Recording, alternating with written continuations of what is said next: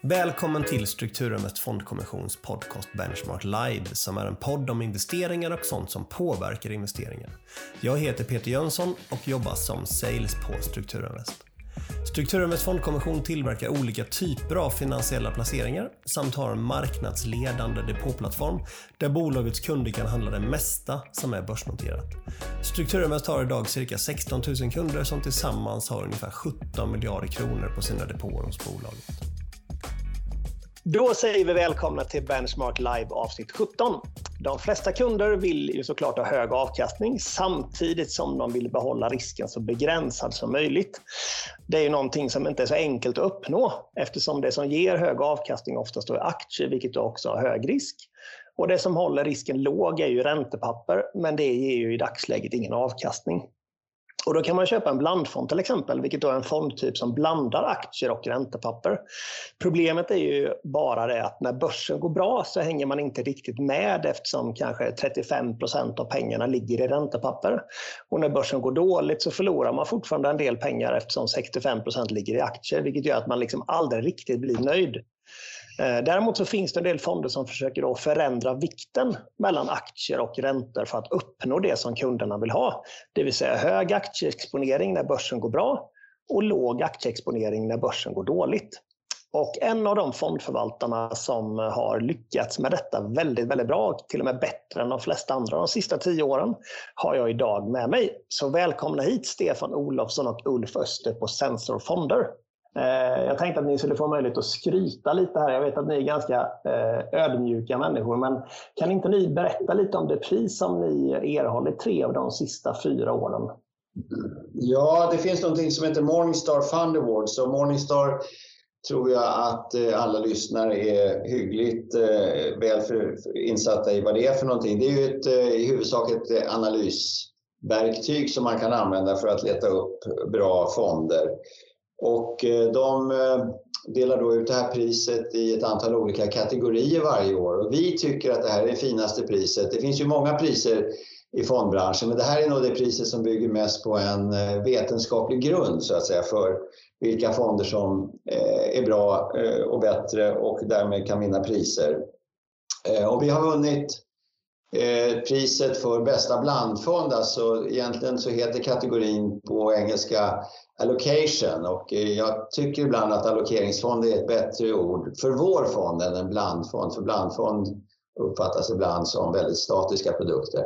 Men eh, priset eh, bygger på att man eh, tittar på den riskjusterade avkastningen och inte bara under det året som priset avser utan också under eh, ett antal år tillbaka i tiden. Man väger ihop de resultat resultaten man har klarat av lite mer eh, på lång sikt. Man tittar också på att man håller ihop sin förvaltningsfilosofi, att man inte ändrar strategier. Man tittar också på att förvaltningsteamet eh, håller ihop, att det inte byts folk i förvaltningsteamet stup i kvarten. Så att det, är, det är ganska många olika variabler ingående. Så att man kan liksom inte vinna det här priset om man är jättedålig ett år och sen superbra nästa år. Utan man måste också kunna visa då att man har en, en, så en kontinuitet i att kunna leverera bra resultat. Så att, eh, ja, vi är otroligt glada och stolta över att ha vunnit priset 2018, 2020 och 2021. Eh, men vad, vad tror ni liksom är utmärkande för er förvaltningsfilosofi då, som gör att ni presterar på topp år efter år? Liksom? Vad skiljer er från de andra? Ja, dels att vi ju är väldigt aktiva, både i eh, allokeringen, det vill säga att eh, öka och minska risk i portföljen, och eh, också en väldigt aktiv stockpicking. Eh, sen tror jag också att vi vågar eh, ta rätt ordentliga beslut. När vi ser någonting vi gillar, då köper vi det. Och då köper vi inte liksom en halv procent och testar om det där funkar i portföljen utan då köper vi en position som är lite större, kanske 2, 3, upp till 4 procent i portföljen. Och ser vi någonting som vi inte riktigt längre tror på och vi ser att utsikten har försämrats eller av andra skäl vi inte riktigt tror på bolaget, då hyvlar vi inte ner positioner, utan då säljer vi av den positionen. Så vi tar rätt så rejäla bets när vi gör någonting och det där tror jag skiljer ut oss ifrån många andra förvaltare som liksom kanske är lite försiktigare både att ta in bolag och att ta ut bolag i portföljen. Så ni har egentligen inga bolag som ni inte tror 100% på? Nej, vi tror 100% på de bolag vi har i portföljen och det är därför som vi har en ganska koncentrerad portfölj. Det kanske också skiljer oss från en del andra att vår portfölj är koncentrerad till ett eh, mindre antal bolag. Eh, det finns ju begränsningar hur få bolag man kan ha därför att fondlagstiftningen är ju sådan att man måste ha riskspridning så att man kan aldrig ha mindre än 16 bolag i en sån här fond av vår karaktär. Men vi ligger normalt sett på kanske 20 till 25 bolag i portföljen och det är ju ett relativt litet antal om vi jämför med många andra. Men vi, vi, de bolag vi har, de tror vi 100% på. Tills vi inte tror på dem, då åker de ut. Men fondens mandat är väl egentligen, ni får köpa eh, nord eller svenska aktier och svenska företagsobligationer och sen ha pengar på konto? Ja, vi får väl köpa egentligen alla värdepapper som det går att köpa på svenska aktiemarknaden. Men den är ju låst till den geografiskt eh, att vara på den svenska börsen. Men i dagsläget så har vi just som du säger räntebärande papper och aktier och eh, kassa. Och eh, ja, hur stor del kassa och hur stor del räntebärande vi ska ha det, det är ju något som vi avgör löpande. Fokus ligger väl främst på att hitta bra aktier annars i, i, i de aktierna vi väljer ut. Hur stor är fonden räknat i AUM? Ja, den har ju vuxit väldigt kraftigt, speciellt de sista åren, speciellt med de här stora framgångarna vi haft via priserna via Morningstar. Så att eh, mm, dagsläget börjar vi närma oss 5 miljarder faktiskt. Eh, ni har ju ett så kallat 0 till 100 mandat. Har ni, har ni utnyttjat det här fullt ut någon gång under de 11, eller vad är det snart, ni är inne på, 11, inne på 12 år nu va? Ja. Eh, har, ni, har ni utnyttjat det någon gång? Liksom, har ni varit nere på noll i aktieexponering och uppe på 100 i aktieexponering någon gång? Eller ligger ni någonstans däremellan? Och också en annan fråga är ju såklart, vad har ert historiska snitt varit i aktieexponering? Vi har inte varit nere i noll. Jag tror väl aldrig vi kommer vara nere i noll. Däremot har vi varit väldigt mer aktiva än vad eh, de flesta blandfonder är. Vissa blandfonder är ju väldigt statiska, de är väldigt små pengar överhuvudtaget utan ligger runt en viss procentsats hela tiden. Andra gör lite mer justeringar men fortsatt måttliga. Vi flyttar ju väldigt mycket kapital när vi flyttar men vi har varit nere som lägst eh, runt 25 procentenheter under en kort period 2011 och vi har varit också uppe i 100 som mest men sen har vi rört oss inom, eh, runt det intervallet. Och tittar man historiskt snitt sen start så skulle jag vilja säga att snittet på aktieinvesteringar ligger runt 65 procent. Ja, I dagsläget har vi 77 procent och vi var väl uppe i 80 alldeles nyss innan vi skalade lite i, i, när vi justerade portföljen för att få bättre balans mellan tillväxtaktier och, och värde, värdeaktier. Just det. När vi ändå pratar då tillväxtaktier och värdeaktier, finns det några branscher som brukar vara överallokerade? Alltså har ni någon tilt emot någon, någon typ av bolag?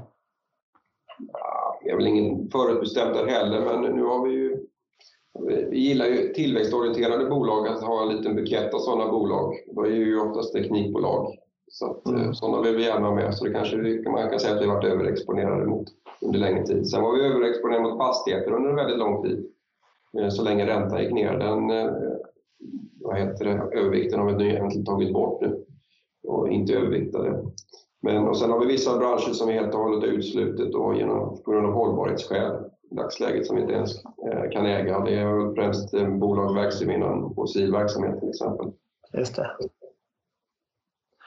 Men, sen har vi varit rätt underexponerade mot råvarubolag sedan ganska lång tid tillbaka ja, 2011. 2011. Vi har varit väldigt eh, försiktiga med bank som inte heller ser några direkta tillväxtmöjligheter för utan mest högre konkurrens. Och att man tiden drabbas av bakslag på regelsidan och mycket IT-infrastruktur som måste vad heter det, investeras i och att räntorna kommer förbli låga. Så det är också en bransch vi undvikit under lång tid, vilket är väldigt gynnsamt för, för oss i och med att den har ganska stor vikt i, i börsen, börs, eh, mm. börsindex.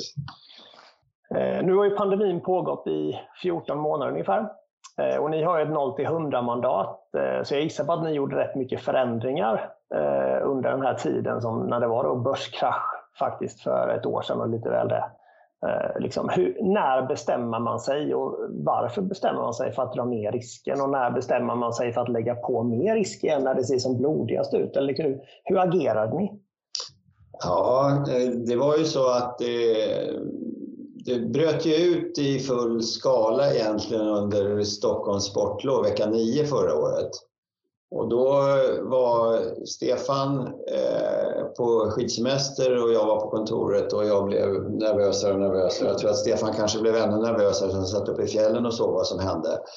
Och på första dagen eh, när Stefan var tillbaka så satte vi oss ner och eh, Eh, funderade på liksom, vad innebär det här, vad kan det bli för konsekvenser och, och vad behöver vi göra? Och jag som har varit med under ett antal börskrascher jag kände nog ganska direkt att det här blir blodigt eh, och vi måste agera och vi måste agera kraftfullt. Så det gjorde vi de dagarna därefter i vecka 10 när vi sålde ner oss ifrån en exponering på en bit över 70 procent mm. ner till en exponering mellan 35 och 40 procent. Så i princip så halverade vi risken i portföljen. Eh, och det visade sig sen eh, vara var väldigt, väldigt bra därför att ja, börsen föll ju handlöst i mars fram till, om jag minns rätt, den 23 mars eller någonting sånt där när, när vi hade en bottenkänning. Då låg eh, både Stefan och jag sjuka i covid-19. Eh, och eh, i, i, i feberdimmorna eh, hade vi då några telefonmöten, Stefan och jag, när vi började ana att vi synar nog botten på börsen just nu. Därför att min erfarenhet, och det är inte bara min utan tittar man tillbaka på börskrascher så brukar en sån här smäll, den brukar ge en sättning på 35 till 40 procent ner. Och i slutet på mars där så hade det gått ner 35 procent och vi började väl se vissa tecken på att vi kanske kan hämta tillbaka. Och det var ju framförallt Riksbanken och centralbankernas agerande som vi gick in då och bestämde sig för att det här måste vi stötta upp därför att eh, marknaden höll ju på att gå överstyr. Mm. Framförallt eh, kreditmarknaden, räntesidan höll ju på att gå fullständigt överstyr. Och centralbankerna gick in och visade ju eh, musklerna eh, och det vände ju upp börsen. Så vi började ju köpa tillbaka lite försiktigt de sista dagarna i mars och in, de första dagarna in i april. Så började vi exponera upp oss igen och sen gjorde vi det successivt under hela våren fram till sommaren. Eh, vi köpte, köpte ganska mycket i början av april. Vi köpte mycket i början på april och det visade sig sen att när vi tittar på hur det gick för våra konkurrenter som är likvärdiga oss när det gäller möjligheter att placera att eh, vi agerade ju absolut kraftfullast. Eh, både genom att sälja och köpa tillbaka eh, mot vad våra konkurrenter gjorde. Jag ska inte nämna några namn här, men det fanns ju några av våra konkurrenter som såg ut som att de gjorde ingenting. Och det kan man ju tycka är märkligt. Men det, så var det i alla fall. Och det, det gynnade oss väldigt kraftfullt eh, att vi agerade på det sättet eh, under pandemins början. Det sänkte risken väldigt kraftigt i fonden förra året. Det, det ser man när man tittar på diagram på utvecklingen förra året. Vi, vi föll mycket mindre ner. Sen kanske vi gick upp lite långsammare, men vi sänkte risken i fonden väldigt mycket. Och det är bland annat därför kunder har investerat i fonden börsutvecklingen överlag framöver. Jag vet att ni är ganska positiva eh, beroende på då också att ni har en räntevy som är att vi inte kommer få några kraftigt stigande räntor. Klart det, men eh, håller ni med om att jag har rätt i min uppfattning om vad ni tror? ja, Jo, men det ser man ju lite grann på vår exponering. Vi har ju en ja, relativt hög exponering nu om vi tittar historiskt sett. Eh, så att vi, vi är ju relativt optimistiska och ja, man får ju grunda det på eh, fundamenta naturligtvis som vi alltid gör i vår analys. Och eh, fundamenta är ju att konjunkturutvecklingen är ju väldigt stark just nu. Eh, och den återhämtningen som sker i ekonomin nu och som kommer att ske under lång tid framöver, den, den sponsras ju stenhårt både penningpolitiskt och finanspolitiskt, vilket ju är lite unikt. Tidigare var det bara penningpolitiken som skulle hålla marknaden under armarna, men nu är det ju också en väldigt, väldigt aktiv finanspolitik eh, som, eh, som driver eh, marknaderna uppåt med väldigt stora stöd i form av centralbankerna som fortsätter med sina stora stödköp men också finanspolitiken som underlättar för för marknaderna med, med eh, stora subventioner. Eh, tittar vi inte minst i USA så kan vi se gigantiska program där som nu sjösätts. Eh, Fed fortsätter köpa för 120 miljarder i månaden i, i, eh, i amerikanska statspapper och eh, president Biden sjösätter ju det ena gigantiska programmet efter det andra. Vi har just sett ett program Eh, med mycket helikopterpengar, mycket stöd till barnfamiljer eh, för att få igång konsumtionen. Och nu sjösätter han också ett jättelikt program för att eh, dra igång stora infrastrukturinvesteringar i USA.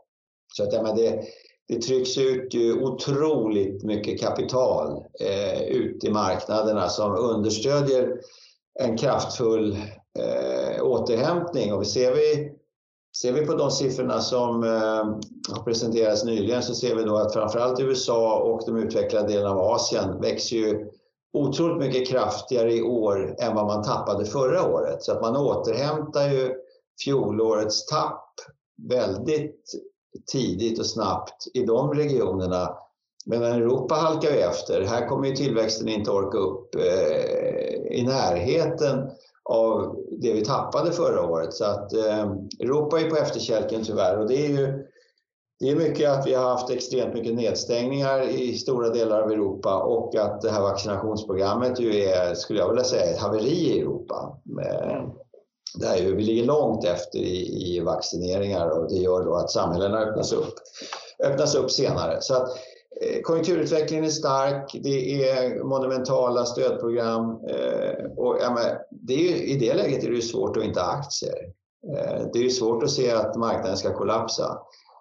Centralbankerna kommer ju inte låta det ske utan de kommer ju låta räntorna vara väldigt låga och man kommer fortsätta stödja marknaderna tills dess man ser att ekonomierna går av sig själva igen så att säga, på, på, en, på en bra nivå. Eh, fonden finns såklart valbar på alla vanliga depåplattformar. Eh, PPM finns den också på, även då i SEB och SPPs försäkringsskal. Så jag tackar så mycket Stefan Olofsson och Ulf Öster för din medverkan. Och så kör vi väl en recap på detta om ett år gissar jag på. Vi hoppas på det. Det hoppas vi på. Tack ska du ha. När ni har vunnit eh, nästa års pris så att säga. Det var det vi tänkte. Ja, exakt. Ha en fortsatt härlig dag allihopa. Tack så mycket. Hej då. Det du hört i denna podcast ska inte ses som rådgivning rörande finansiella placeringar eller investeringar, bokförings-, skatte eller juridiska frågor. Du ska inte basera dina investeringsbeslut på det som framkommit i podcasten. Kontakta alltid din rådgivare för att bedöma om en placering eller investering är lämplig för dig.